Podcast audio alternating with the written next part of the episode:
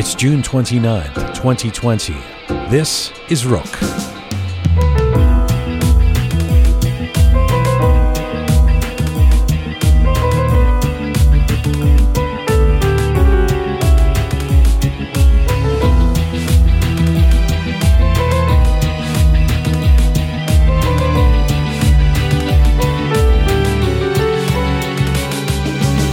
This is an information age that's fueled by outrage and a deepening despair around who and what to believe. Competing media, clickbait, technology trolls, social media spirals all make it difficult to weed through to the truth. But this is even more animated when it comes to Iran. How are we supposed to know exactly what's happening with our friends and family on the ground? No one narrative can be believed, but a German journalist who's been on the front lines in Tehran for the last 15 years, maybe she can shed some insight. Award winning German Iranian reporter Natalie Amiri joins me today, as well as a feature interview with Ahmad Kiarostami. I'm Jian Ghomeshi. This is Rook.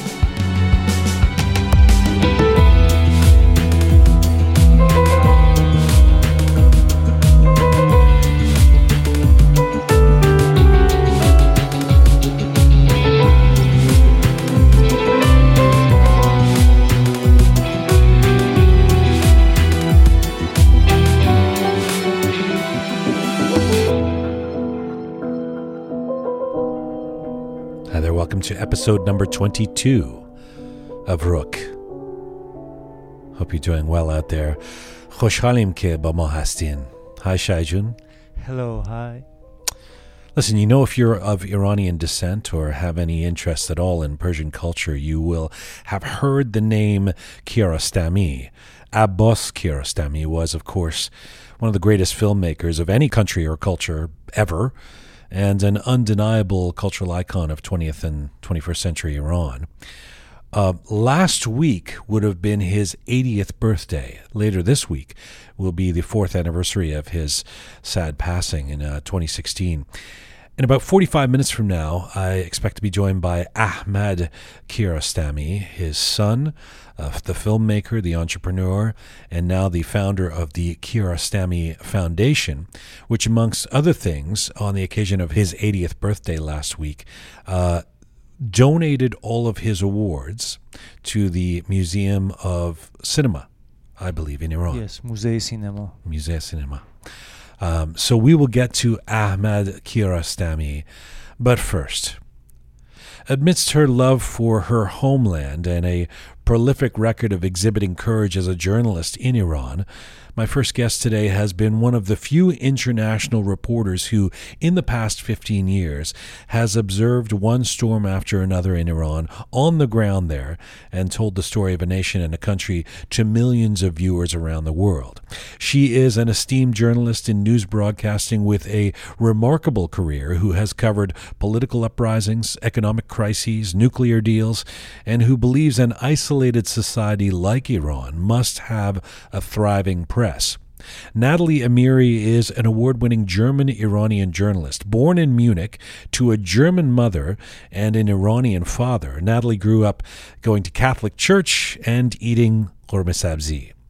Natalie took a job at the German embassy in Tehran for a time and has worked for numerous news programs and magazines and television radio stations, including ARD broadcasters and Deutschland Radio. She has reported from war zones and the sites of natural disasters around the world, including Europe, Iran, Syria, Libya, Egypt, and Afghanistan, and has interviewed powerful Iranian politicians such as Rafsanjani, Mousavi, Khatami, Ahmadinejad, and Larijani, as well as important figures like Nasrin Sotoudeh, among others. In addition to being fluent in German and English, Natalie also speaks Farsi, Arabic, Dari, and French. And right now, Natalie Amiri, ARD's chief correspondent of Tehran's bureau for the past five years, joins me from Munich, Germany. Hi, Natalie. Hi.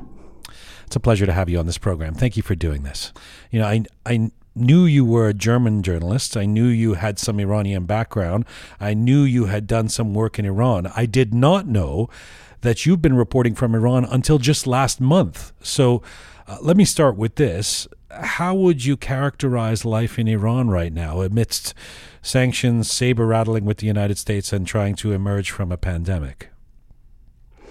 it's like you said. It's um, I'm in Iran and I was working in Iran since 2005. So I saw Ahmadinejad, I saw the uprising 2009, which um, were called Hashtag um, the Green Movement. I saw. Um, when the people had um, to struggle against the economic crisis. I saw um, so many things, but now they reached a disaster because they are facing the US sanctions, which are really hitting the country. They are facing Corona. They're facing mistrust against the regime because um, they saw what happened in the last past month.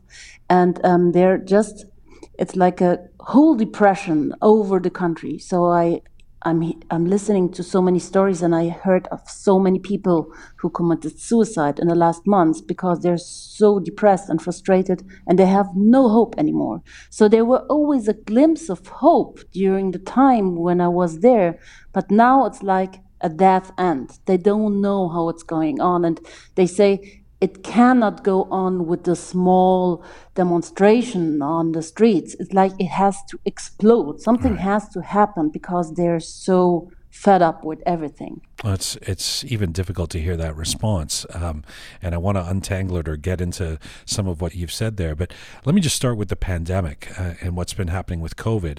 Iran was one of the early epicenters, of course, of COVID nineteen. You know, Natalie, on the outside, we've heard these wildly varying reports about the impact of COVID in Iran, from the idea that Iran has somehow managed it, you know, which would be the official line from the government, and it's kind of over with now, uh, or you know, managed, to a notion that there have been millions infected and the information has been suppressed. Um, especially as we see the cases soaring in the United States again now. What is your sense of the truth uh, about this pandemic on the ground in Iran? Look, they were faking the numbers from the beginning. And um, they knew, and I was talking to a lot of doctors in Tehran and in Qom, they knew that um, the virus was already in Iran at the beginning of the year. So in January, they had already patients with this virus. But nobody were telling the people in Iran that um, look, take care on the streets, uh, wear masks, uh, whatever. They were not talking about the virus because they wanted that the people come to the election on um, February, and the government knew that the people will not come this time because the people said, look, we we got your game. This game between reformists and um, hardliners, we are not playing your game anymore. So uh, we will not come and give our votes. But after these elections, um, the COVID 19 patients grow exponentially. The government announced for the first time, yes, we have two COVID 19 patients, and uh, some hours after this, they announced their death. And from this moment on, they announced every day numbers, but the numbers were too low. And um, even some parliament members said, no, no, that's not the correct number. But uh, whoever were talking about a fraud and uh, yeah, fake numbers and too low numbers uh, were arrested, got arrested. So even um, the deputy minister of health said while he was sweating in a press conference that they have everything under control one day after, Hina announced on Twitter, sorry, right. manye korani shudam, it would means um, I got corona. Yeah. And from this moment on, a lot of um, government people, a lot of um, people from the system, even a very close advisor to Ayatollah Khamenei, um, got this disease and died there's a lot to talk about it, so I can talk. of course, yeah. If we if we if we know that the numbers are fake, or assume that they're coming from the government. Do we have a sense of what the actual numbers are?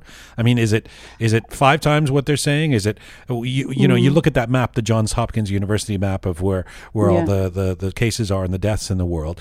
Is it ten times that? Is it? I mean, what are we supposed to believe? L- look, in, at the beginning of March, there were delegation, a UN delegation um, of WHO in Iran, and they said after they uh, returned um, that the numbers are five times higher. So we still have no reliable numbers on Iran, but the guess of them are it's five times higher. It must be uh, I mean, I'm sure it's jarring on all kinds of levels for you to return to Munich after being in Tehran for the last few years. But just on this particular point of, of COVID 19 and how well, seemingly from the outside, Germany has um, managed this, uh, it must be very interesting for you going from Iran to Germany with respect to the pandemic. it's always uh, interesting to go from Iran to Germany. I'm always appreciating the freedom and uh, um, the the way how our government in Germany is handling everything. Because if you compare these two governments, it's uh, like completely the opposite, you know, and that's um, why I'm always telling the people in Germany, look, um, maybe it's not perfect, hundred percent perfect, everything in Germany, but please try uh, try starting to understand that we are here in a luxury situation and that we have to appreciate what our government is doing. If you compare it to a country like Iran where you cannot trust at all the mm. people are not trusting mm, the government and the government is not, are not trusting the people. So the whole country is um, a lie. And yet you you stayed there for the last few years. You've returned there a number number of times, and I want to get into that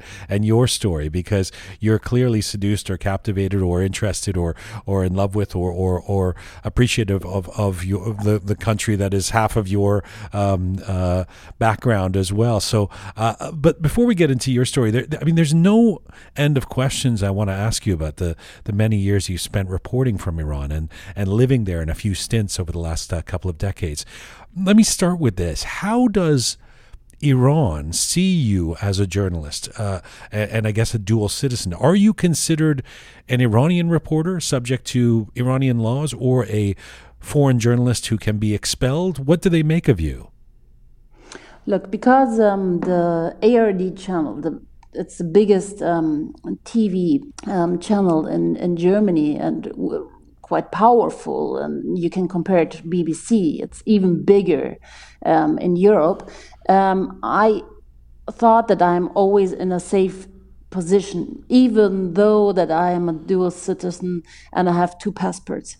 But at the end, um, Iran considers me as an Iranian. So maybe other journalists, and I saw a lot of them, um, international journalists, were kicked out of the country if they're, um, you know, not uh, reporting in the way that uh, Iran wants. But in my case, they can threaten me, they can put me into prison, and Germany would not have the right um, to fight for me because they consider me as an Iranian. And that was the risk, and that was the um, danger that I had all the time, you know, while I was working. And at the end, it was just um, too risky, and the Foreign Office said, it's a too big danger, and they they are thinking that they take me as a as a political hostage, and yeah, they told me not to go to Iran anymore, which I really um, suffer under this condition because I felt like I'm always the voice, you know, of the civil society, and I can, even though I cannot say everything because they would kick me out or bring me into prison, but I can say 80%, and that, that's, that's more than a journalist can say who is not aware and you, not aware but, of the situation and not in the country. So, but Natalie, Natalie you, ha- always, you, you, um, you, you yeah. have been arrested, right? You've been arrested and interrogated several times yeah. over the years in Iran. What what yeah, were you arrested for? Passport and um, forbid me to exit the country. Uh, for a while, yes, it was. It was, but you know, um, it's somehow when you growing up in a free country and then you're telling the stories you know when i'm telling it to my colleagues or to my friends they're so oh my god and what happened to you? But it's like a daily thing if you're working as a journalist in iran so, meaning that I mean, I, I, what is what do you mean that you're not uh, scared of being arrested? I mean, don't people end up uh, in some cases in Evin, or in some people end up disappearing and dying? I mean, it, it's it's. I would think it's even more terrifying. No. Yeah, but I had, you know, I had two feelings. Yes, I'm not a stupid person, so I know I'm aware of the danger. But at the other side, I'm a fighter, and it was always more important for me to be a voice of the oppressed people than to think about my freedom. Then I could choose to work in another country, but it was my ah. choice to work there and to risk this. Yeah. You know, I'm really happy when the people are sending me emails and said, look, we were seeing Iran as a very dark country with, you know, uh, very extremist people and i was and thanks god that you showed us another picture Yes. of the iranians and, Yes. and that you showed us a modern society with powerful women and that was my you know that was my energy push for going on with my work This is a perfect segue because I want to I want to get to uh, uh, what you've just talked about, but but you talk about being a voice that that wanted to be there. Um, let's talk about how you got there because the fact that you're so Iranian in identity and work experience is actually fascinating because you could be you could have chosen to just be another German kid who happens to have a parent from elsewhere, one parent. Um, take me back to when you were a little girl. First of all, growing up in Munich, what was your experience like growing up with a German mom? and an Iranian father in Germany? If i would describe me my brain is german and my heart is iranian and um, I always wanted to be more Iranian than German. And uh, my I, I'm quite blonde for Iranian, so I always wanted to look Iranian. And I wanted to, and yeah, I colored my hair when I was a teenager black, but it uh, didn't fit me. So um, I always loved Iran, and I wanted always to be part of Iran. And when I was three, there were in the, the main news in Germany pictures from the Iran-Iraq War, from the revolution, and I was three, and I was watching it with my parents, and that are not, you know, that are not pictures that children like, and um, I just said, okay, I have to pack my stuff. I'm ha- I have to go to Iran. Yeah, you know the the image of you um, dyeing your hair to try and look more Iranian is gonna is gonna be quite a quite a laugh for a lot of Iranians, as you know, who would give anything to have blonde hair, and in fact do give anything to have blonde hair and, Yeah, and yeah. dye their hair. So it's it's it's it's an amazing story. Did you did you learn uh, Farsi as a child? Did your dad speak Farsi with you in the house? No, um, he never spoke with us Farsi, and um, uh, compared to the Turkish people in Germany, which are all uh, able to speak um, Turkish, um, the half Iranians in Germany are really few who are able to speak Farsi.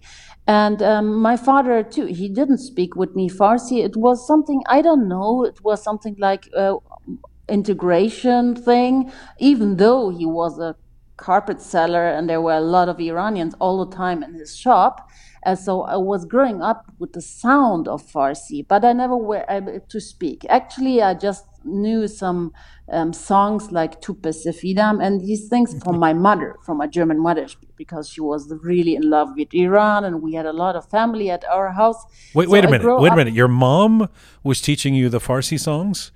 That your Yes. German mom. That's that's Yeah. the, so so what what and your where did she learn them? I mean, what was your dad doing when she was teaching you Farsi songs?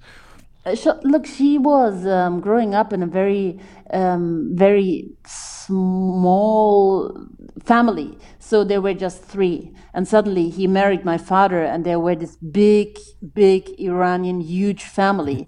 and she fell in love with the whole family, and the whole family fell in love with my mother. So I grew up with no German food at all. I was growing up with ghormeh sabzi. Really, I, I and I'm not able to cook a German food. I'm really just able to cook khorj all these things. But yeah, because my mother felt also in love with Iran. I think the love to this country and to the culture was more transported by my mother to me than through my father. And you know, there's this story. uh, You tell me if this is true, but that you're so you're this little blonde girl growing up in Germany, and there's a trip you end up taking, not with your dad, but with your mom and sister to Iran, and that trip Yeah. has a big impact on you. Tell me about that trip. Yeah, I was three and my sister was one year old. And my mother said the husband of my cousin died in the war. And my mother had the feeling to be there, to support her, to be on her side. And um, she said, okay, we are going to Iran. And it was in the middle of the war and the revolution. And I can remember as a child that there were all these Gasht-e Ershad and these um, these women with chador and they were yelling at my mother but she ignored them she she just were in love with the family and she thought she had to support my my cousin. So she wanted to be there and she was going with her two german very small children to iran to to stay on the side of my my family. And what impact did that have on you? Do you remember?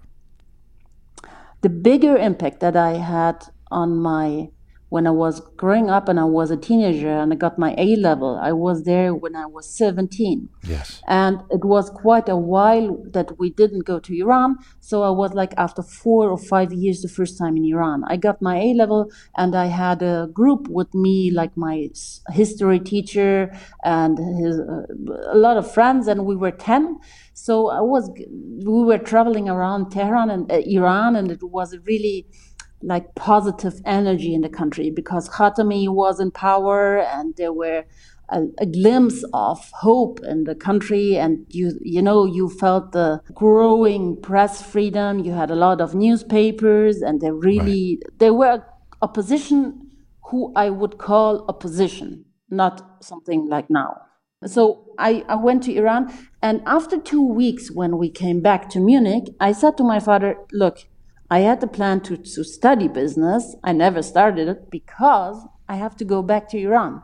Because I, I'm getting depressed here. I have to go to back to Iran. Otherwise, I, I don't know, I commit suicide in Munich and I don't want to stay here. So my father just said, Oh my God, she's a little bit crazy, but for God's uh, sake, go.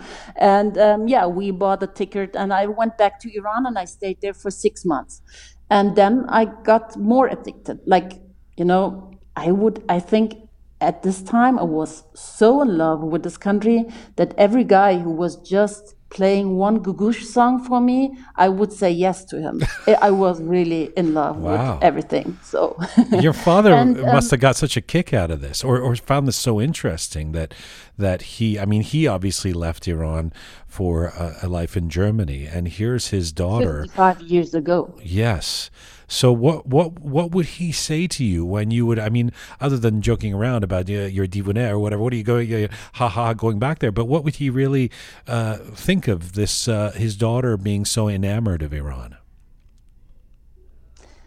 I don't know. He he was not really taking it serious at the beginning, and um, maybe he had the wish that it's going more normal you know on in my life. And maybe he had the wish that i'm you know studying business or medicine and then i got will get a very good chastagar and then you know we have a perfect wedding and so on and we have a normal safe life in germany. The thing is what my father is um, right now he is proud of me but he's still all the time scared and he has a lot of stress always when I'm when I went to Iran and the whole Iran thing is stressing him because he hates religion he hates the this this kind of regime and he hates when people are oppressing human rights and um, he cannot understand it and he cannot even see it what's happening in Iran mm-hmm. and so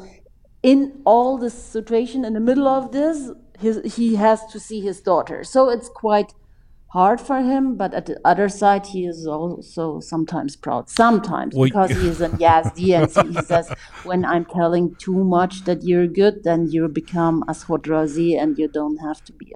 right, right, right. As my dear old late father would say, that is great. Yeah, yeah, that yeah. is great, but please work harder. You know. so, uh, well, I, I you can you can understand your your dad's uh, concern, but it leads me to a question that, um, and if you don't mind, as a sidebar from from just telling the story of what you see on the front lines. I'm always so interested in how someone like you look. I, I mean, I've uh, worked in media and journalism for 20 years, and and I I have uh, the utmost respect for people who are foreign correspondents or foreign journalists who go out into the field like the way you have, because you're making a choice to do that. And as a young German girl in your native land, you you could have ch- chosen a safer route. You could have probably, you know, I met you. You've got the chops. You're very good at what you do. You could have a successful career on television, just sitting in Munich uh, for the last uh, 20 years. I'm curious about where the urge come comes from to to become someone who wants to bear witness to the current events in Iran, in Syria, in Africa. Um, what attracts you to being on the front lines? Because in these countries, I'm not one of a million. I'm, you know, there are not so many people who choose this way, and I can be there an important voice. I can do something very useful. And I wanted to do something useful. I wanted to do something with an impact. And um, that's a thing that it's kicking me all the time. You know, it's pushing me. It's like in my blood. I have to go out and maybe a thing that I can talk about in a with a therapist, but it's it's like I am. it's hard to establish a, a routine, a, a sort of quote unquote normal life this way, though and that affects everything, right? It affects uh, who your partner is going to be. It affects who you're, how you're going to live uh, yeah. your years. All of that. I mean, there are trade-offs, I'm sure. Yes, I choose um, the work um, part. It's hard to establish a family. It's hard to find a partner who is accepting all this you're never um, at one point you know you're never in one city. You're all the time traveling and you get a call and you have to be all the time aware of the next crisis. And you know my mobile and me we're like connected 24 hours and mm-hmm. i'm following the news. It's somehow crazy. It's not normal life and a lot of people w- would hate this. And yes to be honest I had the feeling that I'm close to a burnout because, you know, when you're all the time connected with bad things and with, with disasters and with chaos and with crime and with people who are so in an unbelievable bad condition. So that has an impact on you and it's affecting you. And right now, since I had to leave Iran uh, May 1st of May, and I'm coming a little bit more down, you know, and um, I'm relaxing.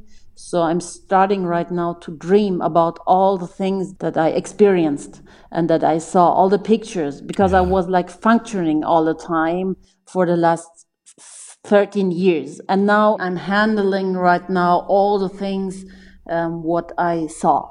Sounds like you're in the process of decompressing and processing at the same time, and it's understandable, and it's and it sounds like it's a good time for for you to take that um, that respite, that break, if you can.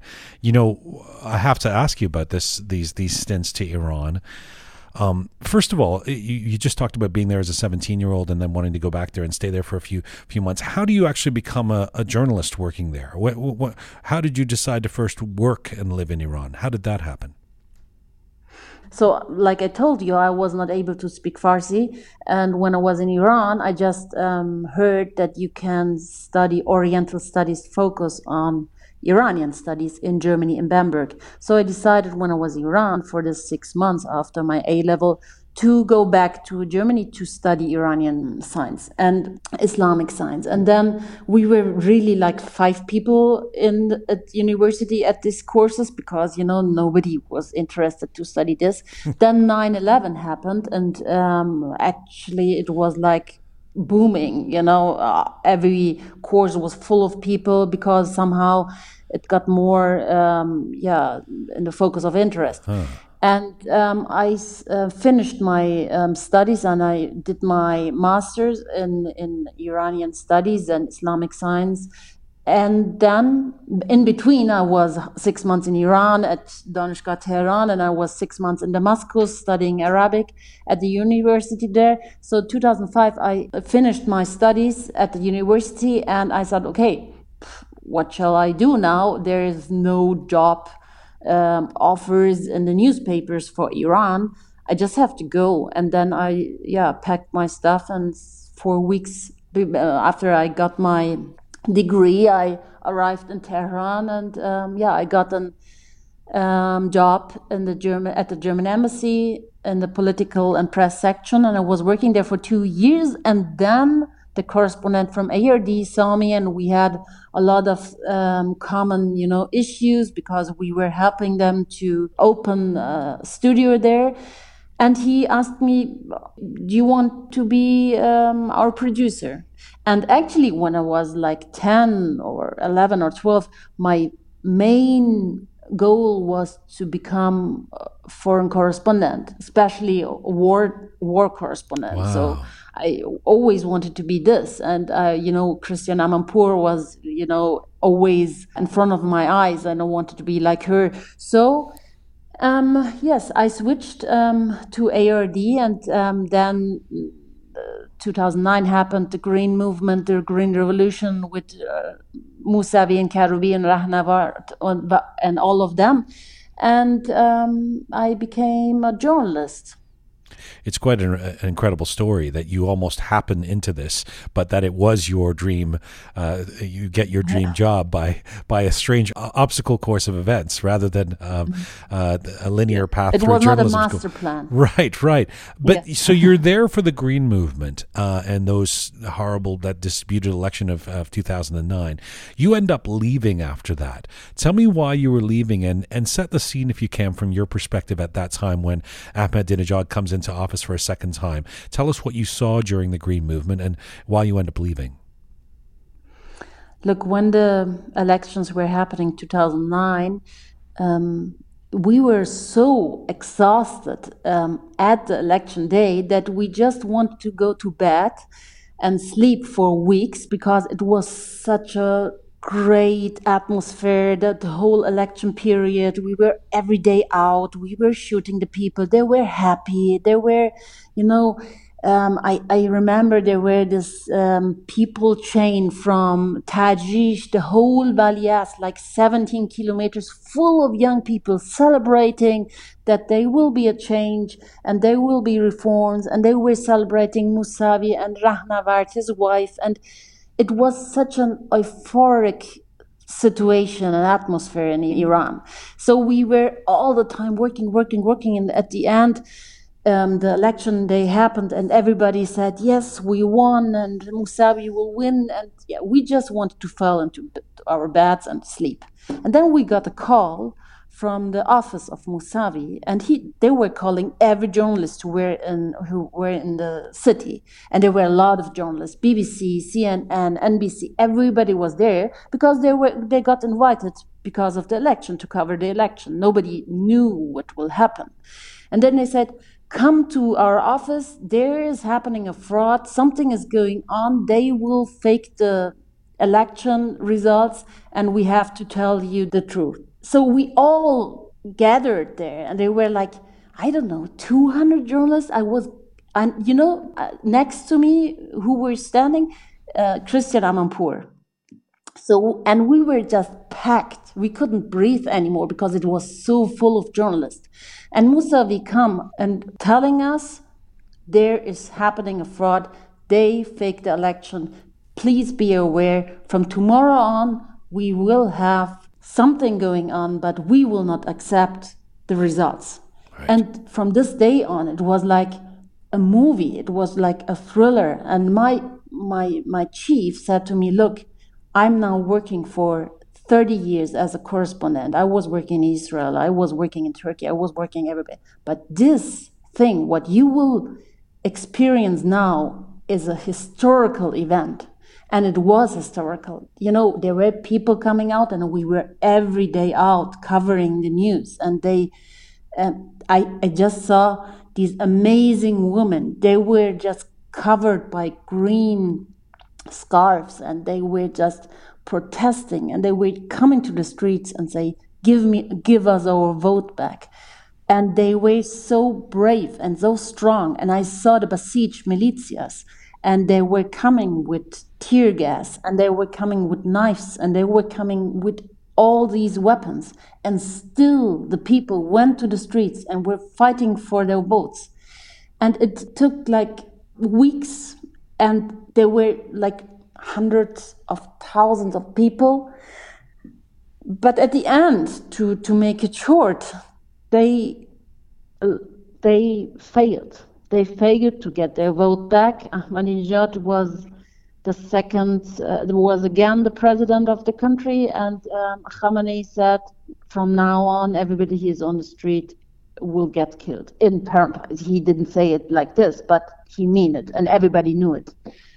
So um, so from 2010 on, there were a whole depression uh, over the country. The whole opposition left the country or were um, in prison. And um, after after a while, I couldn't stand it anymore because there was so much hope, and the, the people were so sure about to win. And then everybody was leaving. I had no person anymore for an interview. Nobody was able to talk to me because either they were in prison or they w- left the country, or the government, the regime, forbid them to talk. So it was just not possible to work as a journalist anymore. And I was there for six years. And I thought, okay, that's it. I'm leaving the country. That was 2011. It's heartbreaking, really. Uh, uh, you know, the, uh, you do, however, return to Iran in 2015 uh, when Iran reaches the nuclear proliferation agreement. Um, mm-hmm.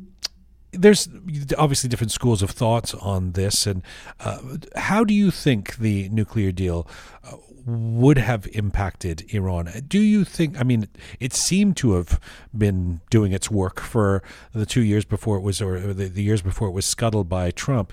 Do, do you think this deal would be capable of improving the human rights situation in Iran, for example, by giving Rouhani leverage? Do you think that it it that the path had been created there before what we see in the last few years? I have to commit yes. Um, everybody was thinking this. Even the population in Iran, even the Iranians were thinking, yes, we give our vote to Rouhani because he promised us um, to improve our situation. Not only the economical situation, they said, we, he said, I, I promise you to improve the political freedom, to improve the human rights. I improved the whole situation step by step. And the people believed him. When the JCPOA um, happened 2015. I took over the, the, the bureau as a chief in Tehran, and there were again this hope in the country, and everybody was um, really euphoric about the situation, and they said.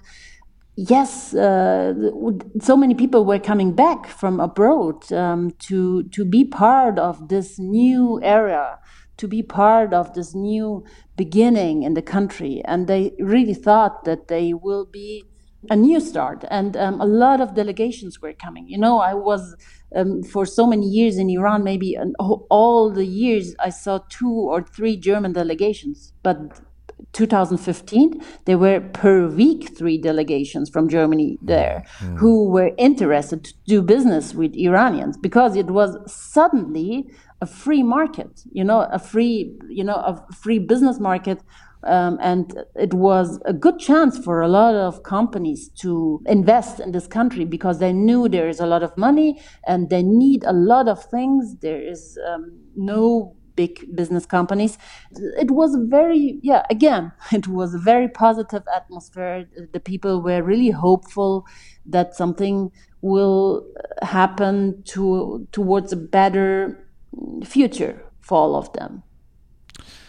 Uh, you know, I, I, I, Natalie, I have to ask you. You, I, is it true that you were the only foreign journalist stationed in Iran for many of these years? And if that's true, uh, what was it like carrying the torch when so many others are not able to report from the ground there? That would feel like a lot of responsibility. Yeah, and a lot of pressure because um, if you're the only person in front of Evin prison and you're saying there are prisoners inside, political prisoners, um, yeah, you you they they they will catch you and bring you also to into prison. So when if you're saying in front of the camera, broadcasting it, that there are protesters on the street um, saying Marg Bar Khamenei and death to the dictator and um, regime change. Um, yes, it's very, it's very really big responsibility. Um, well, also also because also because you want to get the story yeah. right, right? Because you're feeding a narrative that um, you're creating a pipeline of information for those of us in in the West or outside of Iran that it, it has a lot of weight to it because there isn't you know a thousand foreign journalists working in Iran. Mm. Yeah, yeah, yeah. It, it it is like this. Yeah, I was um, sometimes I was not all the time the only journalist. I was the only female journalist who was all the time there permanently. So there were coming and going people. But you know, when you're a foreign journalist and you're just getting after months of visa for two weeks, you will not say some critical stuff. Um, so you're happy if you see Isfahan and you see Yazd, then you make some good pictures and then you go to the Grand Bazaar and then you're leaving the country and so on. But if you're there when, when the things are happening, like the protests, which were um, over the whole country, 2017, 18, um, I was, yes, I was the only foreign journalist reporting about these um, protests. But at the same time, it's very hard because you know it was new year's eve so um, the all the newspapers and so on were working from the 4th or 5th of january and they they stopped the protests you know with tear gas and all the things. And then everybody started to write about it abroad. And then i was staying in tehran saying sorry but the protests are over. The people didn't have the chance because basij and sepah was were again on the streets and they just um, crippled them. And um, then you're also facing attacks from outside because they say you're, you're just saying what the Islamic Republic wants. Mm-hmm. Do you understand what I say? It's like it's over because people didn't win yeah. the fight. Right. But uh, I just can't report what's the true. Right. There is nobody on the streets anymore. Sorry that you're coming back from your holidays over New Year's Eve, but the people were struggling in the days before mm. and fighting on the streets. But it's over now. So it's very, it's a very short time that the people in Iran have the chance to go to the streets because it's a perfectly organized um, system to repress the people and to stop the protests. They have a perfect system and they pick everybody after the protest out and they knew everybody who was there and then they start with the secret service to threat you. Well speaking of repressing the protests tell me about the protests last year november 2019 after the sudden rise in gas prices when the internet was shut down protesters end up being shot in the streets. I mean this was terrifying and enraging to see from afar was your ability to report from Iran at that time paralyzed or compromised due to problems of access and security? How much information could you get out and what did you see? Mm. That was a new level of, of crime of the Iranian regime. They were just shooting into the people, like they were just killing the people, you know. Uh, when we had um, Neda Agha-Soltan 2009, she was a very famous deaf person. Yes. But we had hundreds of Neda Agha-Soltan 2019 in November. And it's like they crossed a red line. And, you know, for every other protest which will happen, they will do the same. So it was a warning. It was a warning for the protesters, and it was at the same time a warning for the regime that the protesters will not be silent anymore and will just shout. They will also take a weapon into their hands because they started damaging everything, you know, like police stations, banks, and so on. So I think the next protests will be much more bloody and much more brutal um, we ever saw before. You know, I'm glad you just said what you said because um, before I ask this question, uh, you know, no one can accuse you, uh, based on the last 45 minutes and based on what you just said, of being pro regime or, or going too softly on them. But with that said, uh, do you think Iran is portrayed fairly in, in international media? I mean, there are some who argue that while things are clearly bad in Iran, that journalists tend to only focus on pinpointing the shortcomings of the government, the regime, the actions of the politicians, and spend less time reporting positive elements or offering solutions or just exploring the culture on the ground. How do you feel about that? Where do you come down on this question? Look, there is Iran with a civil society, with people who are having feelings, who are extremely polite, which I love, which I really uh, admire for their strength and power and, and cleverness.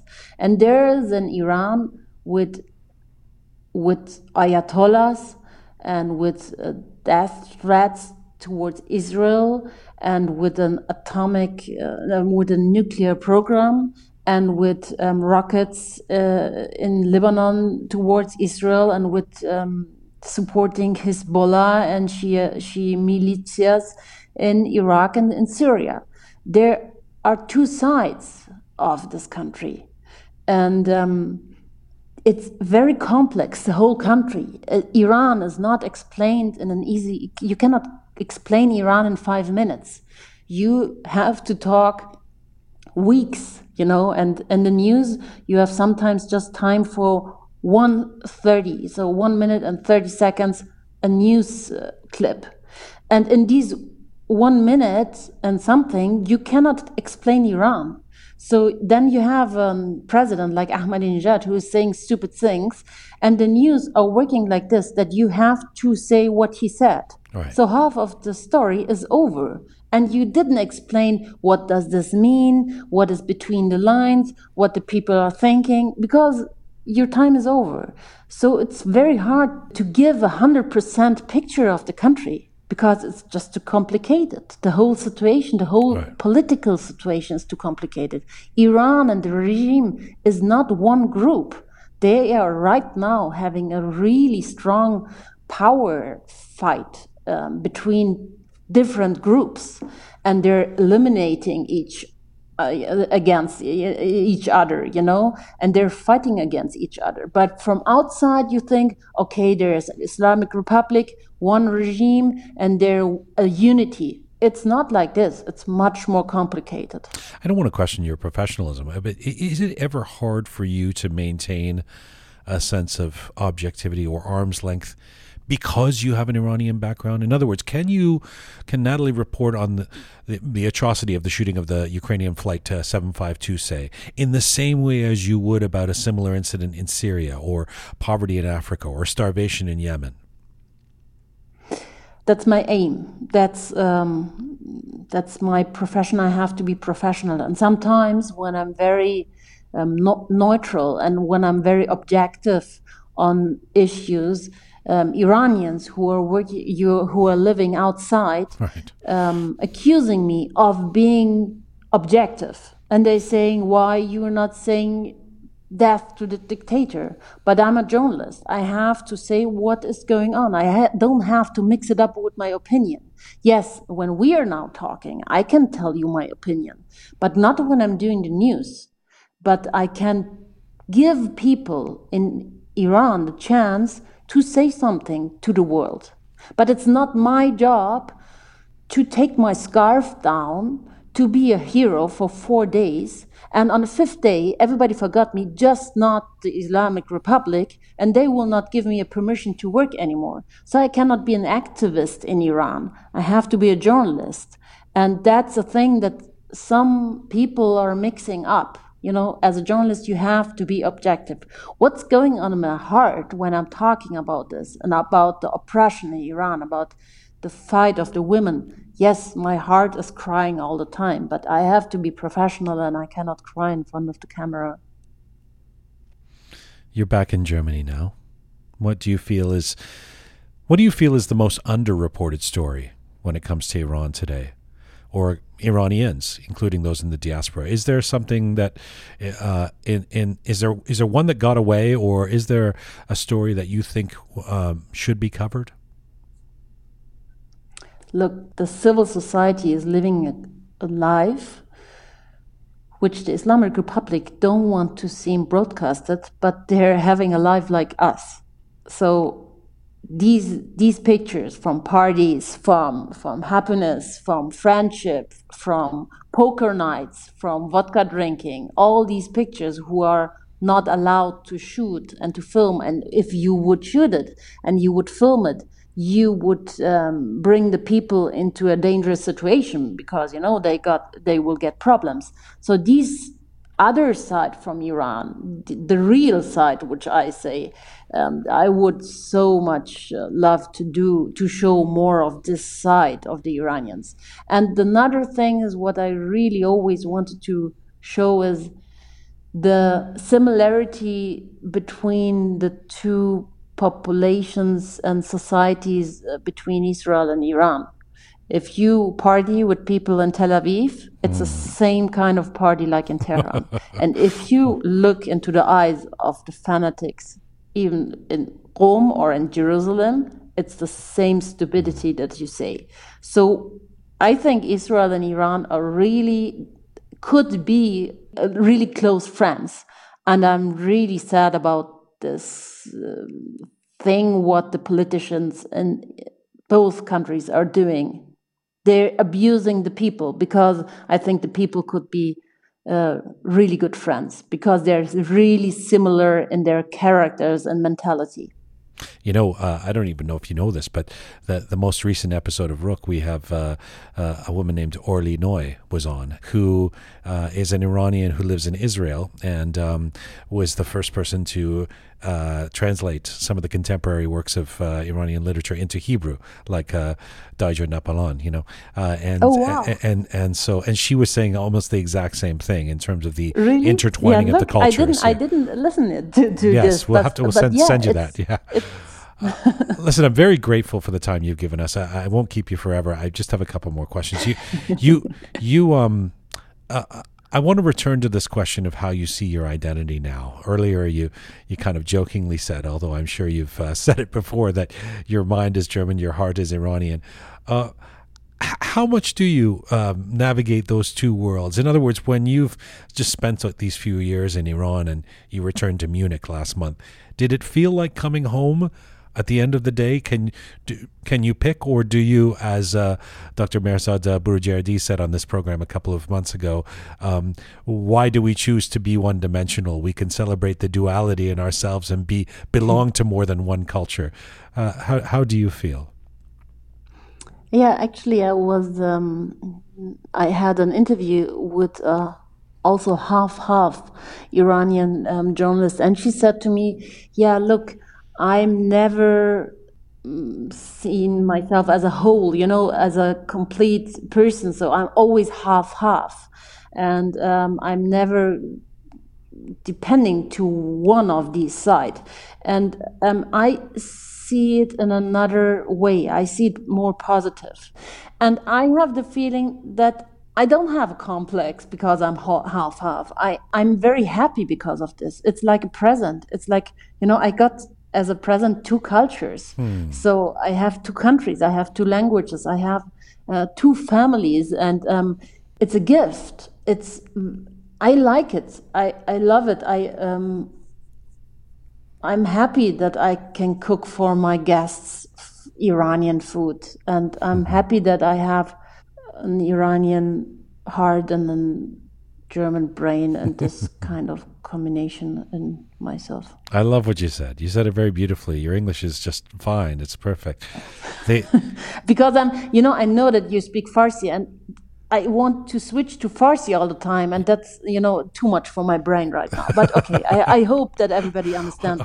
Well, apparently, you could switch to all kinds of languages that you speak. the impressive dossier that is Natalie Amiri. Listen, one final question: the the list of places that you have traveled to, lived in, reported from, is so impressive and so immense, including a lot of conflict zones as, we, as we've discussed: Syria, Libya, Afghanistan. Uh, what would you say is something? That you've learned about life or the world? I have to be so grateful to live in a free country every minute. You know, we have all to wear masks now and we have this shutdown, but the government is not doing it why, because they want to oppress us. They're just thinking about our health. And I'm just appreciating what we have here. And some people forget what we have to enjoy every day because to live in a country where you don't have freedom and where you have to fear every day that somebody is knocking on your door is taking your children away and you don't know where they bring your children. And maybe they get killed. And you don't have the opportunity to take a lawyer and to fight for them. And you don't have any rights. It's like it's like the hell and when you experience this for so many years and you have the chance to go out of this country you have just to enjoy life every minute and thank God that you're having this luck to be in such a condition. Natalie Amiri, I really appreciate this today. Truly. Thank you so much for this. You're very welcome. Khodafis. Goodbye. Khodafis. Natalie Amiri is an award winning German Iranian journalist. She joined us from Munich, Germany today. ای شرقی غمگین وقتی آفتاب تو رو دید تو شهر بارونی بوی عطر تو پیچی شب راهشو گم کرد توی سوی تو گم شد آفتاب آزادی از تو چشم تو خندی. ای شرقی غمگین تو مثل کوه نوری. نزار خورشیدمون بمیره. تو مثل روز پاکی مثل دریا مغروری. نزار خاموشی جون بگیره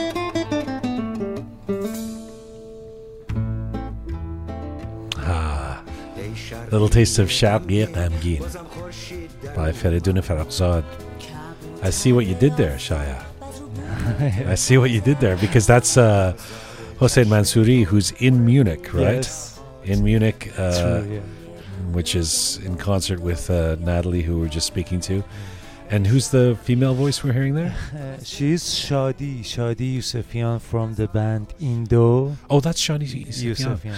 Okay, and so she's in San Francisco, Yes. where Ahmad Kira. Oh, Munich to San Francisco, Yes, exactly where the yes. show is going. Nice choice. Well done, Shaya. Um, by the way, if you have any thoughts or comments on that interview with Natalie Amiri that we just did uh, in Munich, uh, info at rookmedia.com, info at rookmedia.com, or depending on what platform you're listening to us right now on YouTube or on Instagram or on uh, SoundCloud, uh, uh, you can leave us a comment there, post a comment on our Facebook uh, or on our Twitter feed. Um, at Rook Media is the universal thing to remember. And on any of those platforms, you can subscribe for free, and we really like it when you do. So, depending on where you catch us, you can subscribe there. Well, it can never be easy being the progeny of a well known or successful person. You're following the footsteps of someone who's done impressive things, and you will feel the pressure that inevitably comes with that celebrated last name or legacy of fine work. But surely the heat is turned up a bit if your dad is arguably the most famous filmmaker ever from Iran and an icon who pretty much defines a genre. Indeed, being the son of Abbas Kiarostami can come with expectations and challenges, but Ahmad Kiarostami has done a fine job of carving out his own path. Ahmad actually studied math and computer science at Sharif University in Iran. And before moving to the United States in 2001, he took a leadership role at Microsoft Middle East and founded three companies, including Nega, the first multimedia and online production venue in Iran. In 2007, Ahmad was chosen as a young leader at the Asia Society's 21 Young Leaders Summit. He has served on the boards of the San Francisco Cinematheque and the Roxy, the oldest operating cinema in North America. And in 2014, Ahmad started DocuNight, an initiative to screen Iranian documentaries on a monthly event basis, often in over 20 cities in North America. In 2016, Ahmad became a fellow at the Aspen Institute, an international nonprofit think tank based in Washington, D.C. He co produced Coup 53, a feature documentary, as well as Feathers of Fire, a visually breathtaking cinematic shadow play inspired by the Shahnameh, or Book of Kings, a production we have discussed at length on this program. And he's also created some of the most viewed Iranian music videos on YouTube. Most recently, Ahmad Kiarostami is the co founder and CEO of Quantum, a platform to teach science to elementary school students in the United States. And Ahmad Kiarostami joins me from San Francisco today. Hello, sir. Hello, Jad. How are you? I'm okay. I'm okay. I'm I'm very happy to get to talk to you and have you on the program. I, I, I should say we're hearing a lot about another rise in COVID cases in California. I'm sure it's been a, a tough time for you with respect to your cinema series and events, but I, I hope you've been okay through all of that. Um, yes, you know, uh, my job, my main job is computer, so I've been, I've been enjoying, if I may, if, if I wasn't for the all, all the difficulties that people are going through, I've been enjoying sitting at home by my computer and working. And actually, because we had to stop the screenings, we launched an online version, a streaming version of DocuNight, um, which is now available online. People can go and watch Iranian documentaries. It's kind of like a mini, mini, mini Netflix. I'm going to get to that. You can watch at home and watch the films. I love it. Persian Netflix. Um, let, let me first, though, uh, I mean, there's so much to get to with you. I, I, I feel like I would be remiss and, and indeed I would feel disrespectful if I did not start with your father, Abbas Kiarostami, because later this week um, will mark the fourth anniversary of his passing. Uh, last week would have been his 80th birthday.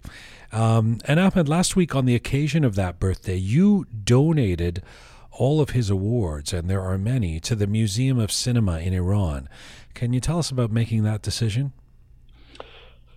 Um, yes. So the the first part of the decision was made by my father himself. He gave uh, some of his uh, awards to the uh, to the museum, including the Cannes Award, which is the the most important one. But he had a small, relatively small section in the museum, and after his passing, we're thinking what we should do. Uh, with um, with his work and stuff. And um, these awards they've been sitting at his home for almost four years now, uh, collecting dust. And I thought it would be a good thing to give it to the museum to sit next to the other ones for people to see. So we gave about 50 or 60 different awards that we that was at home. We gave it to the museum, and they were very kind. They expanded the section and included all, included all those awards um, in the section that they have for my father. You know, when I heard about this, you doing this, um, I immediately thought of. I mean, your dad was famously, of course, awarded the Akira Kurosawa Prize for Lifetime Achievement in Directing in, in 2000. And he generously gave the award away on stage to Behrouz yes. Vossoughi, whom he wanted to honor. What um what was your dad's relationship towards being celebrated or winning awards? Was he uncomfortable with that kind of recognition? That's a good question. I, I would say he went through phases. So at the beginning, it was very exciting. But then at some point, he said that uh, the attention to his name has become bigger than the attention to his films, hmm. which he thought was wrong. Uh, so, and I think that he never said this publicly, and this is my own thought, but I think he didn't want to think about winning or not winning awards either. So at some point, he announced that he would not participate in any competition in any festival in, anymore, which took about, I don't know how long exactly, about seven, eight, ten years. And then he changed his mind again and uh, participated in, mm. in hmm. competition. And when they asked him about that, he said, only fools don't change their mind. uh, so, so he had that back and forth. But in general, he he didn't make he didn't care that much about about, about prizes. I remember that he once he was a part of the jury at Cannes Film Festival, and um, you know they treat you like kings there if you're a jury there. And he was shooting a film. He had to stop the shooting, go to Cannes for ten days, and then go back to the shooting. And the the shooting was in a remote village in a very difficult situation. He didn't even have a bed there. And he said, going from this to that and coming back to this, that's the only way that I can keep the balance because life is neither that nor this.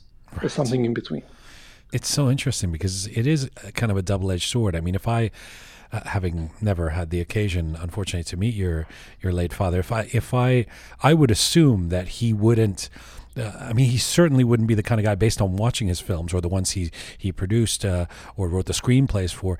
He he did not make art for the sake of winning awards or or even making money. But on the other hand, as you know, you know, and he would know uh, throughout his career, winning these awards can be the difference between getting distribution or getting world recognition for a film and not. So it is, I guess, a double-edged sword, huh?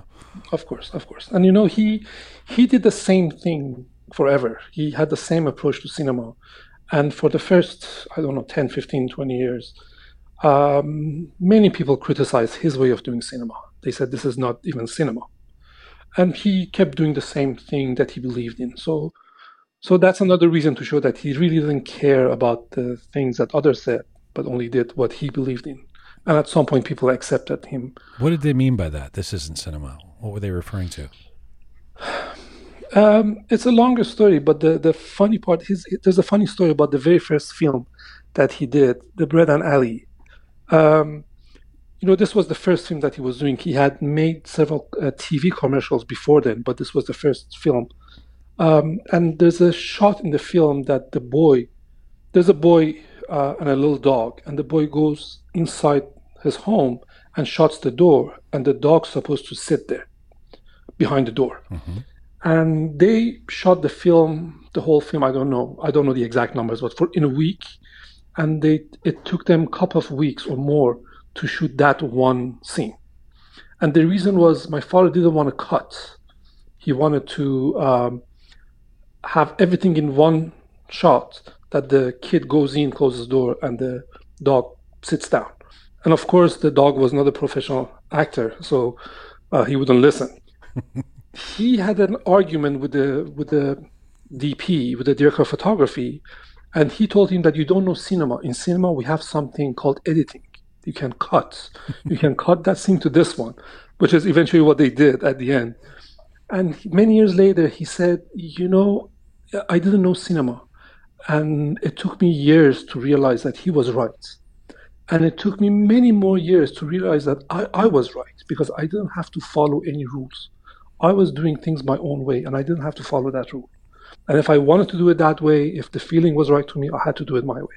Hmm. Um, so many things that he did, like long until the like even when he did Taste of Cherry, they, all these very long car shots with nothing happening. Yes. Sometimes just a, a dialogue, things like that. People said this is not real cinema. Some people said, criticized him. But again, he did things his own way, and at some point, people accepted it and started appreciating it. Only a fool doesn't change his mind. True.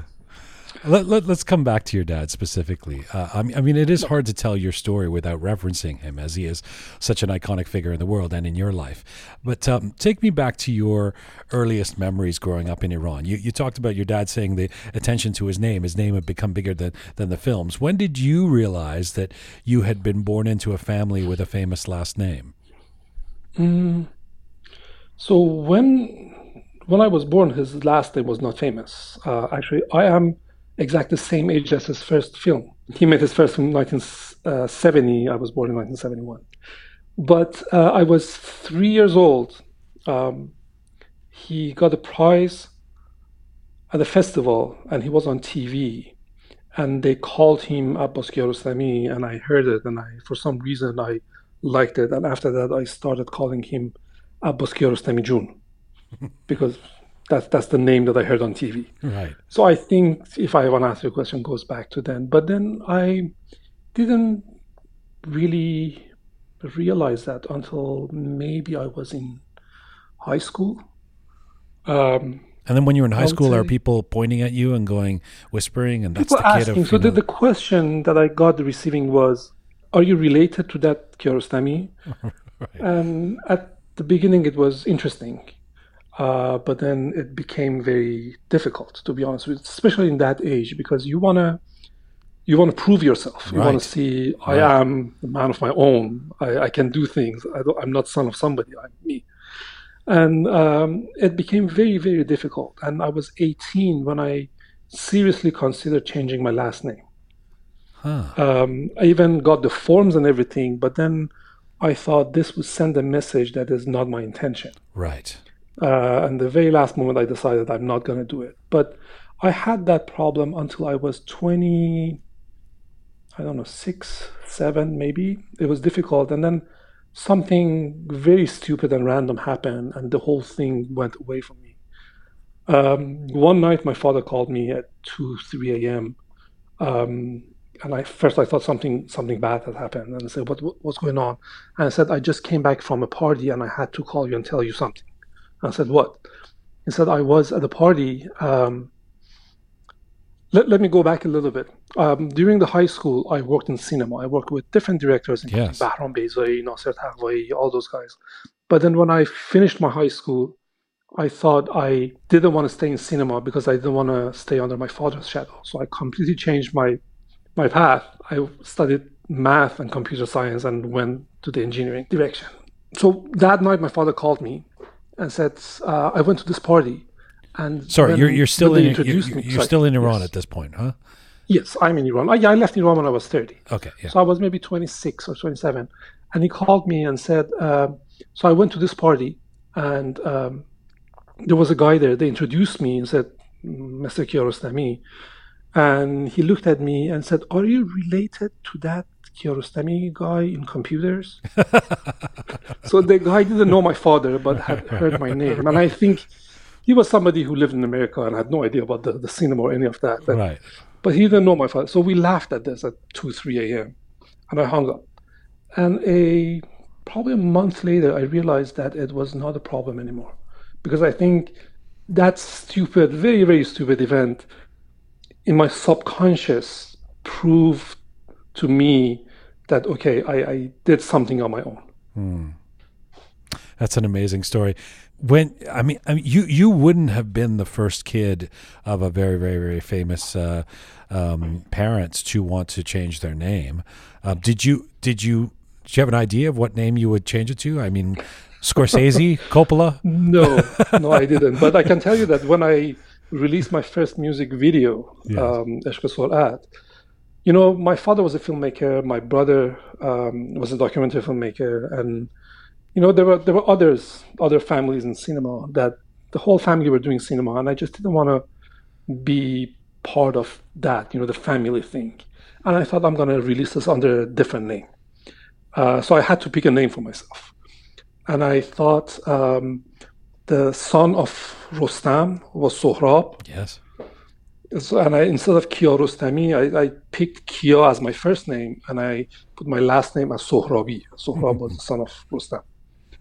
uh, so I released it under Kia Sohrabi, but then I had edited that video on my brother's computer, and they confiscated his computer from his office a couple of months later, and they thought that he had made the video, and I I announced that, that I did it, and after that I released my The video. cover was blown. Yeah.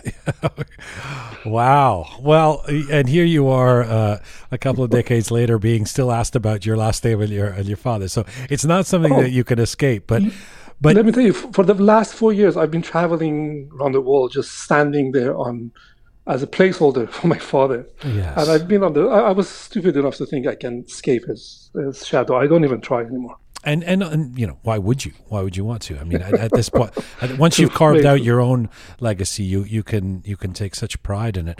The thing is that it's interesting your story because um when you talk about realizing that you don't want to escape from under the uh, Zita Saye, your your father, from under the shadow of your father and the, and the great name and all of that, um, one would think that at that point you would decide to stay in Iran. I mean, you had become, as you say, this renowned director in your own right, um, and significantly, you'd become this successful founder of numerous startups. In fact, you were you were one of the pioneers of successful startups in Iran. Your company was the first startup to be sold in Iran. So it seems like you'd be primed for a very prominent and prosperous life in your home country. What made you decide to immigrate to the United States?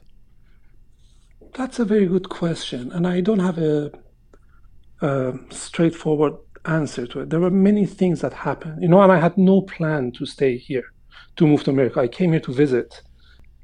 Um, there was not a single thing that happened. But first of all, being my father's son, I didn't have any problem with it anymore, but I was not interested in using it in any way either. Mm.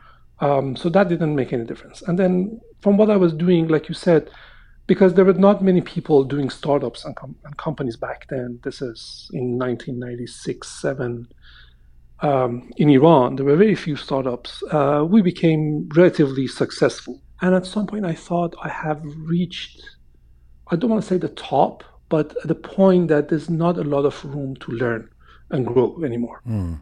Um, that was one part of it. The other one was a very strange uh, experience that I had in the last months.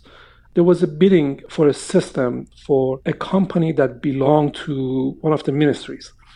And we submitted an application, and they called me and they said, You have won this bidding, and we're just going to come there for an in person interview.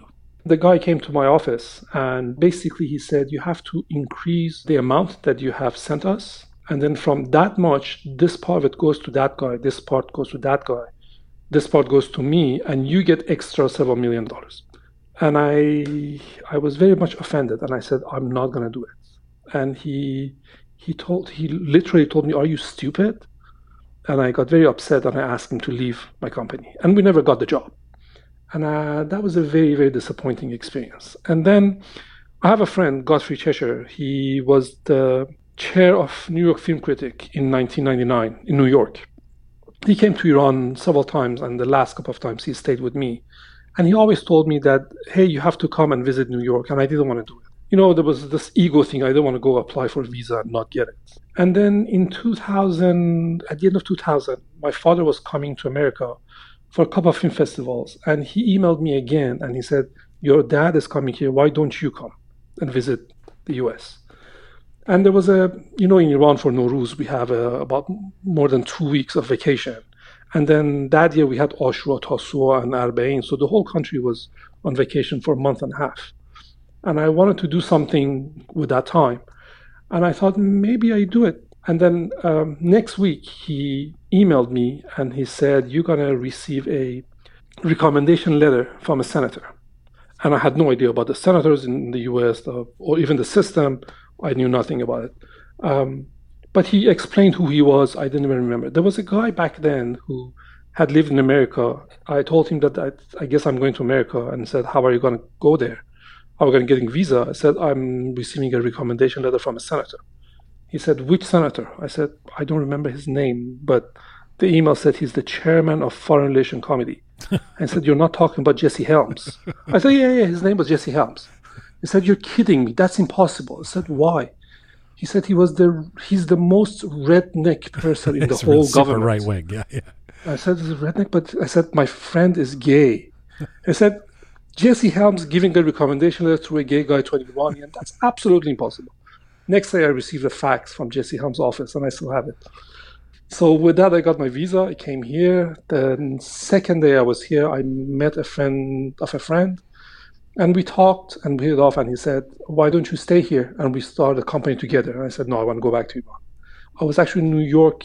I saw my father there, and I told him about this. And he said, You should consider staying. It's a, it would be a very good experience for you. And then um, a week later, I thought maybe I should. And I called the guy. I asked if he still has his offer. And he said yes. And I stayed. So it, it just, I'm sorry, this was, that was a very, very long answer to your question.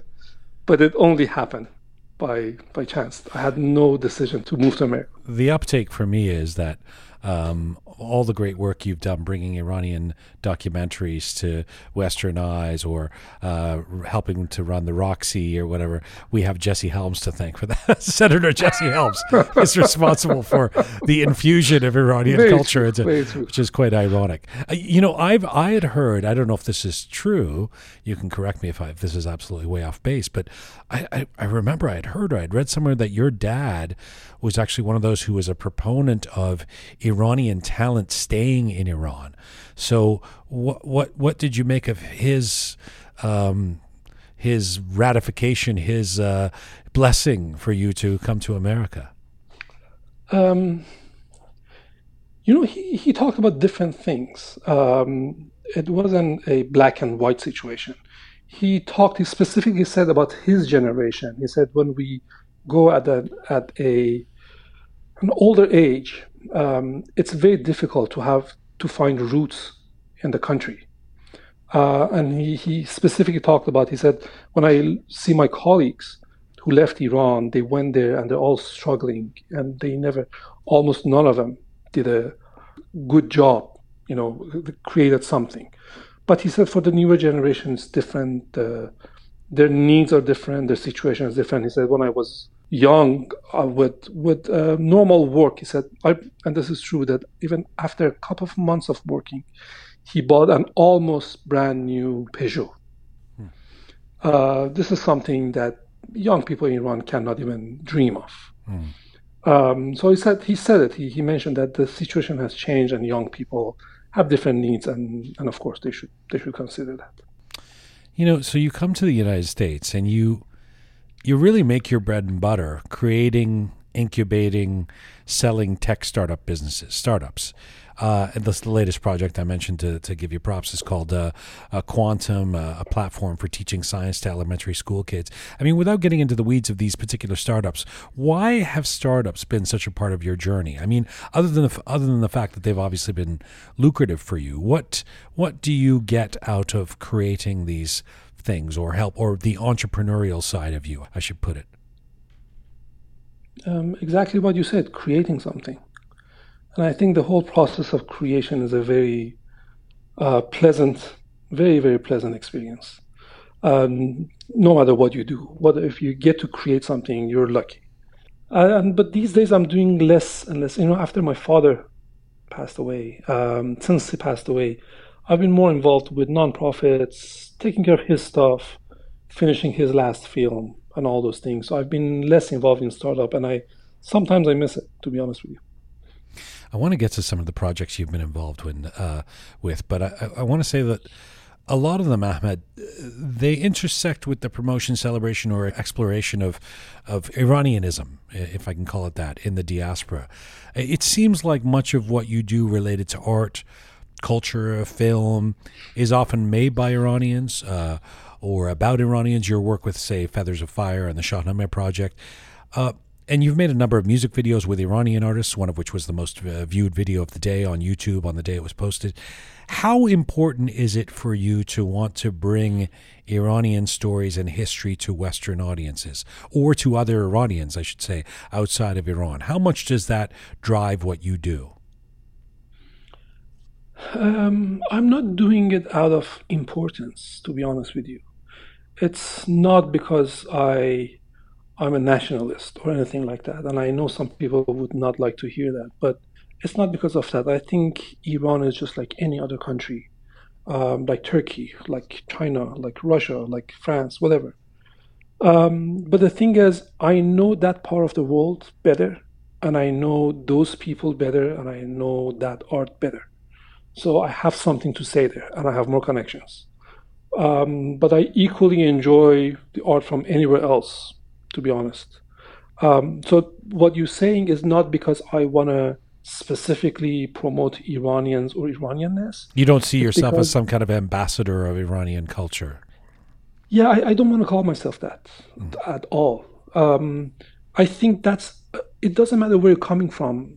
There, there are interesting things everywhere in the world, and I happen to know that part of the world.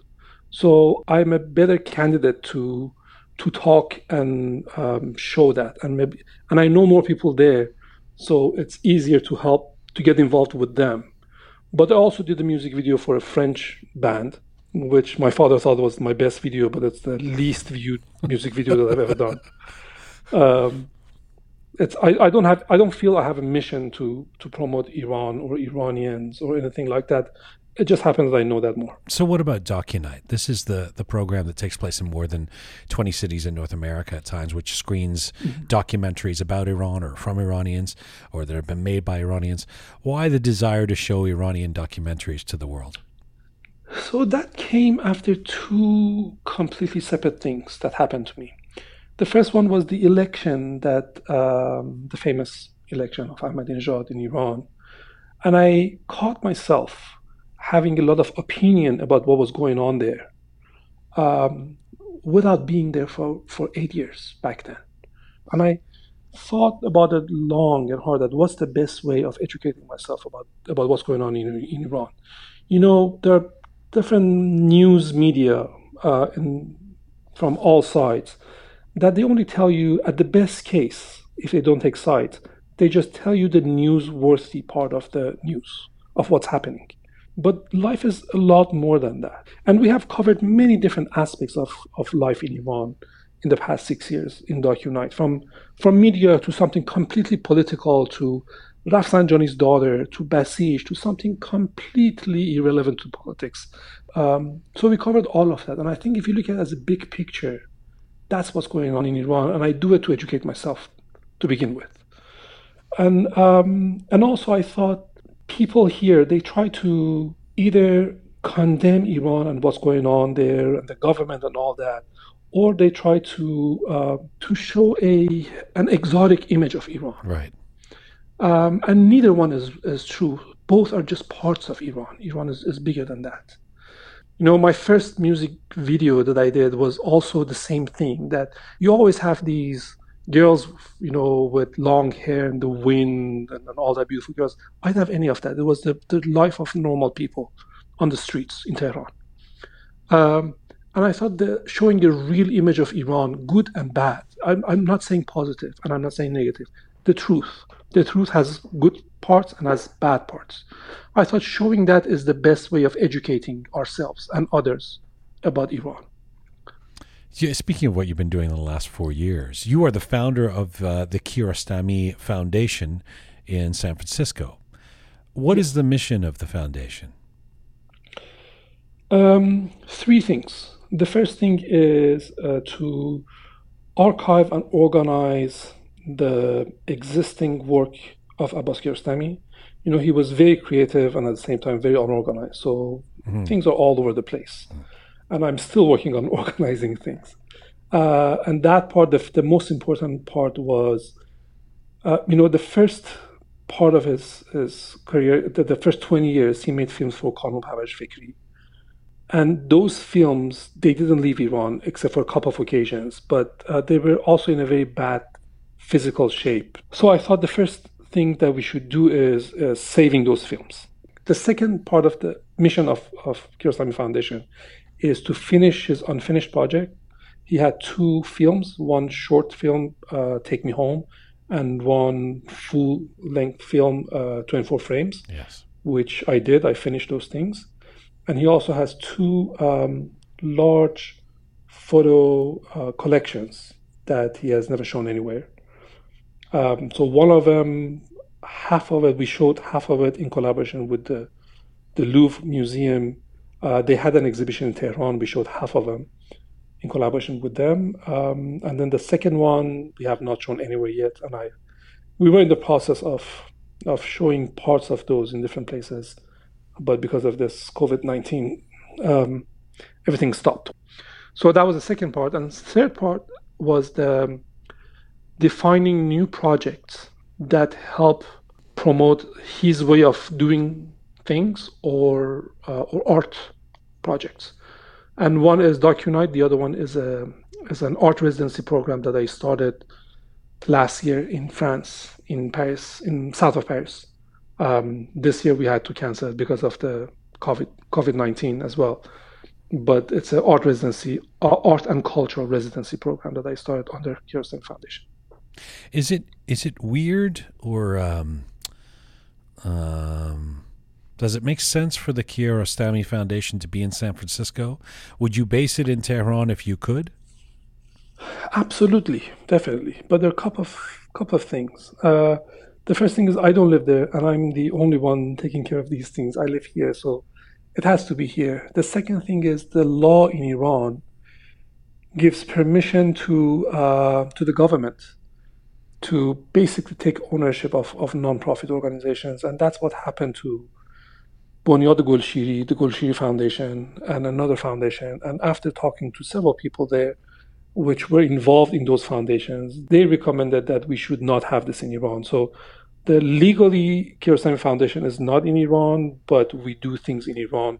Giving the awards to to the museum is part of it. Uh, I'm right now. I'm talking to a group of people about releasing his films, the the restored version of those, as a full collection in Iran. So I am working in Iran as well, but the, legally the foundation is outside, unfortunately. Tell me about the board members of the uh, Kiarostami Foundation because um, it's certainly a testament to him and you, I suppose, that uh, to, to, to have these kind of names involved with the foundation.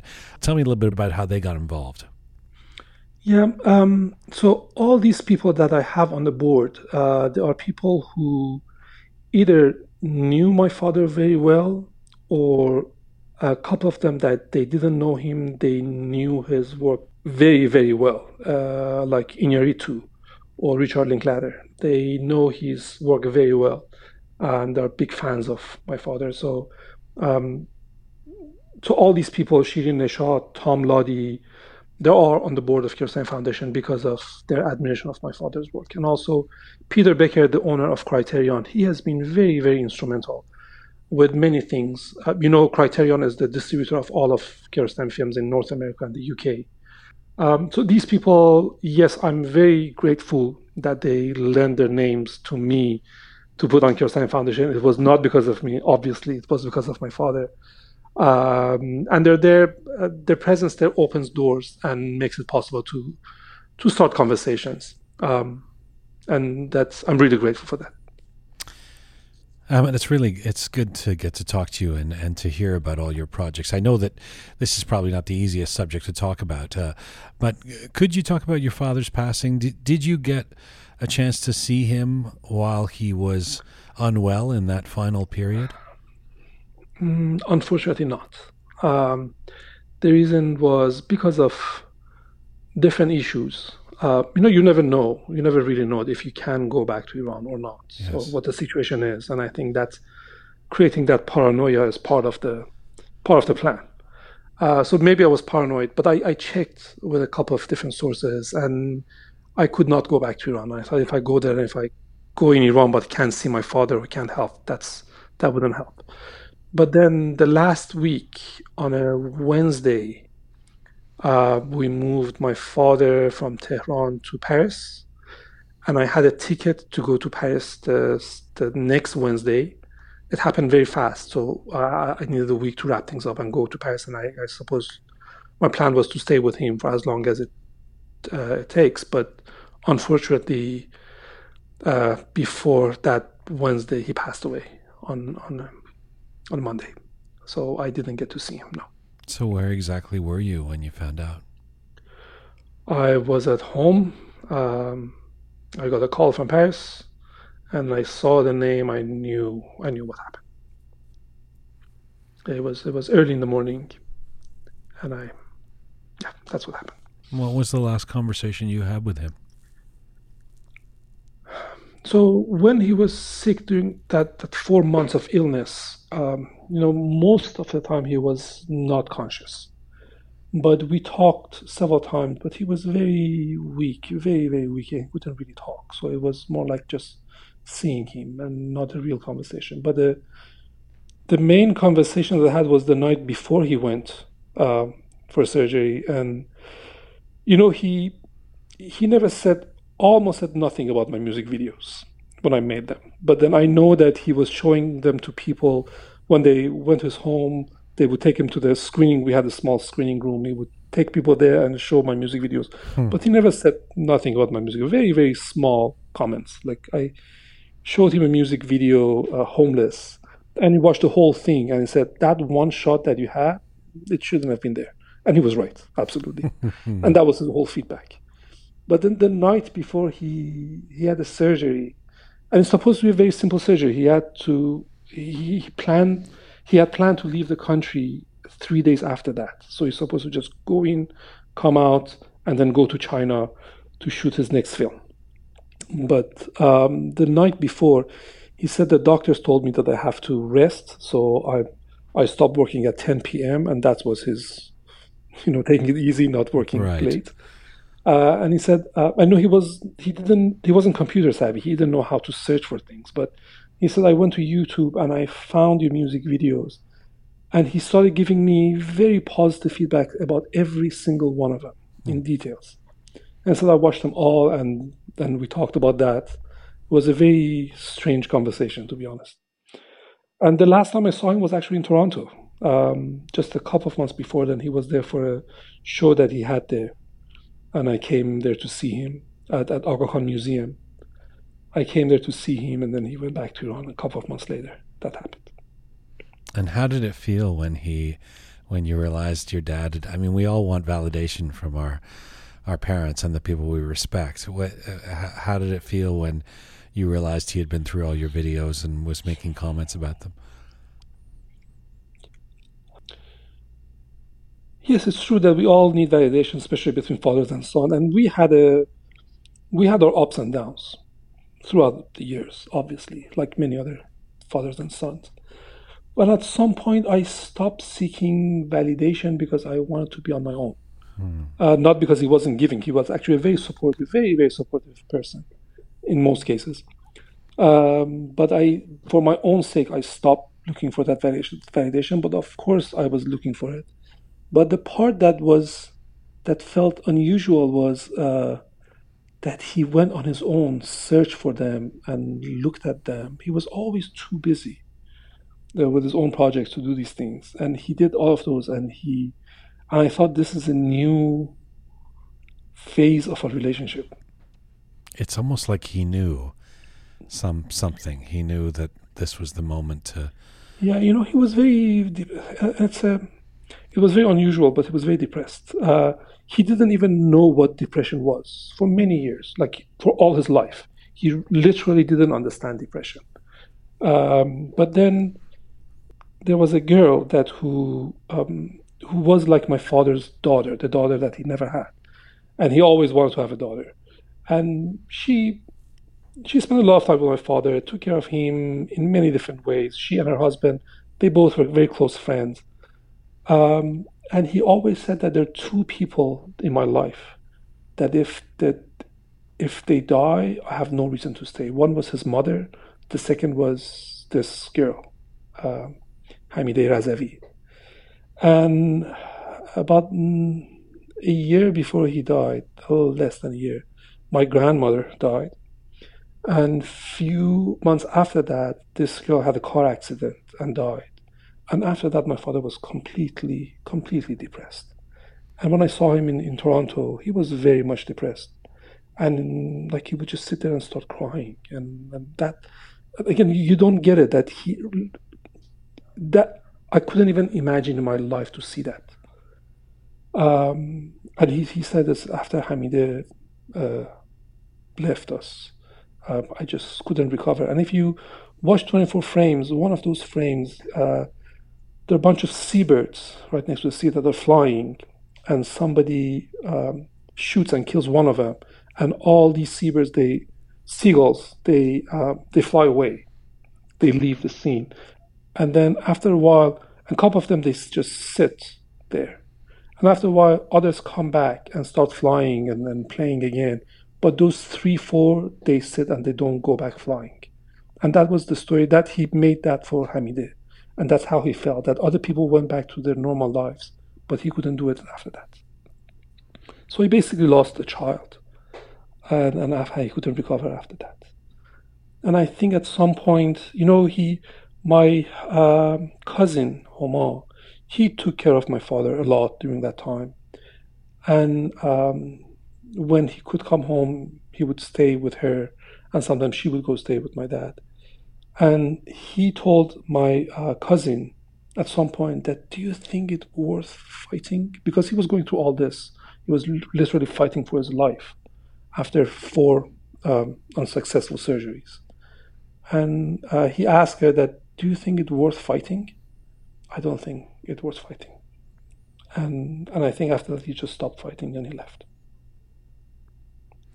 You mentioned 24 frames Mm-hmm. and the the posthumous completion of that film in 2017 that you were in, you were involved in. How hard was it to be involved in that after your dad's passing? Probably one of the most difficult projects that I've ever done. Um, and wasn't just like that. You know, after my father passed away, I uh, I became much closer to him because all my life I was doing my things, he was doing his things, and I would go see him once a year. But then I had my own life. After he passed away, I just started going through his stuff, and every day I don't remember spending that much time in my mind with my father ever. Um, part of it was his poetry, part of it was this 24 frames and all that. Um, so emotionally, it was very difficult. But also the, the about the project itself, the most difficult part was I had to keep reminding myself that this is not my project. This is my father's project. So what I have to do is I have to I have to learn what he was thinking when he was doing this. You know, in a way, what would Jesus do if if it was here? So I, I had to keep reminding myself all the time that what would Abbas do for this scene, for this part, for the sound, for all of those. Fortunately, he had done most of the creative parts. Um, the the only artistic thing that we did for the for the film was designing the sound of it, which is a big part of the film.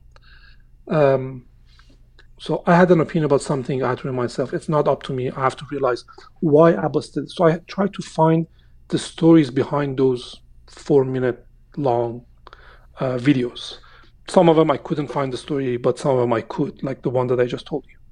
So when you know the story, then the way you look at it changes a little bit, and um, and that was emotionally and you know even that, just project doing a project it was it was not an easy project. It's good to talk to you Ahmad. Um, before i let you go you know you just talk about how you you feel closer you felt closer you had a new um, appreciation for your relationship with your father and for him uh, after his passing.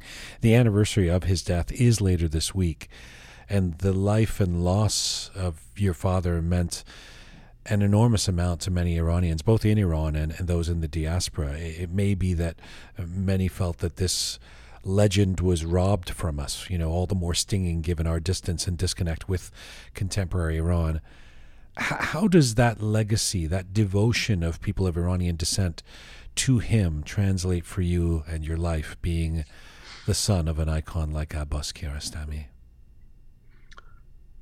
Um I'm very grateful, and it's a lot of responsibility, both of them. Just just taking care of taking care of what he has done is a is a big responsibility, and it's it is challenging doing it from here, from afar, and with everything that's going on there in Iran. Um, it is challenging, but I'm grateful for the attention that he still people are giving to him and his work.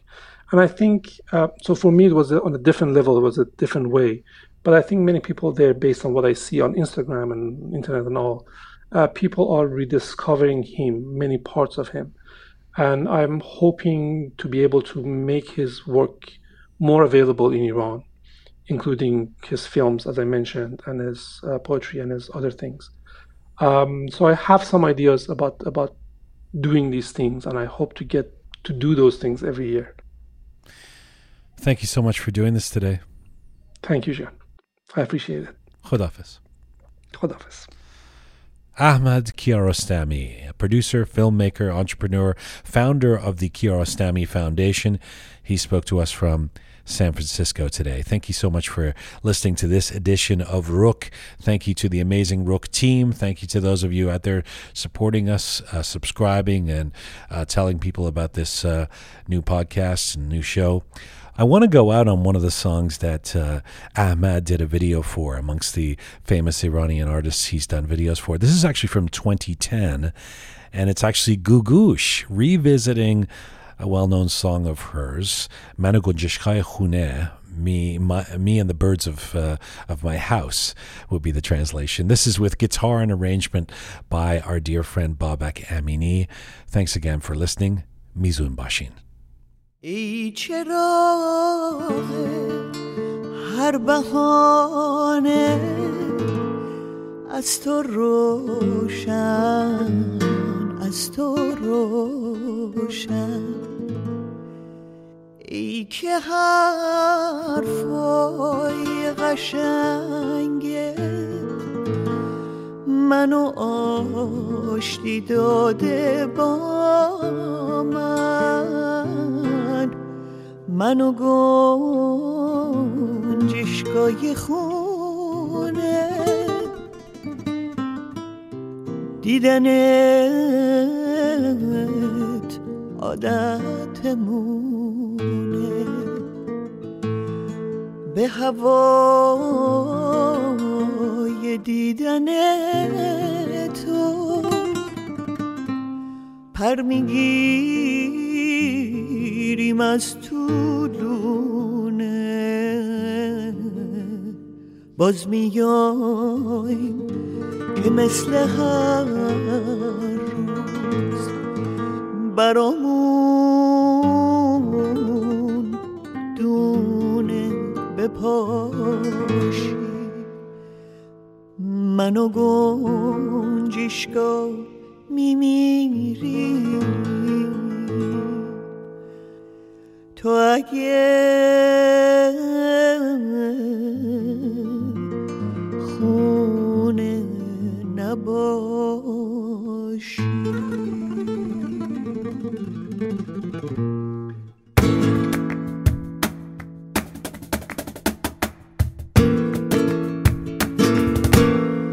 همیشه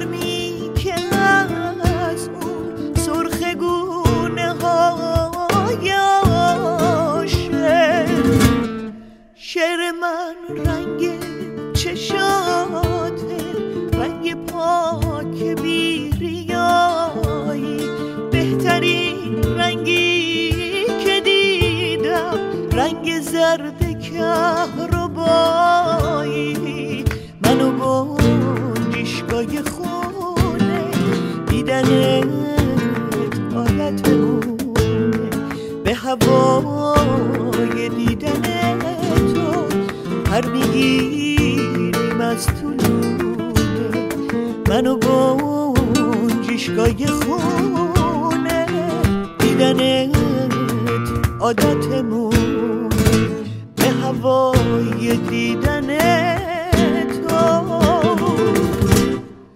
سر می‌گیریم از طلوعه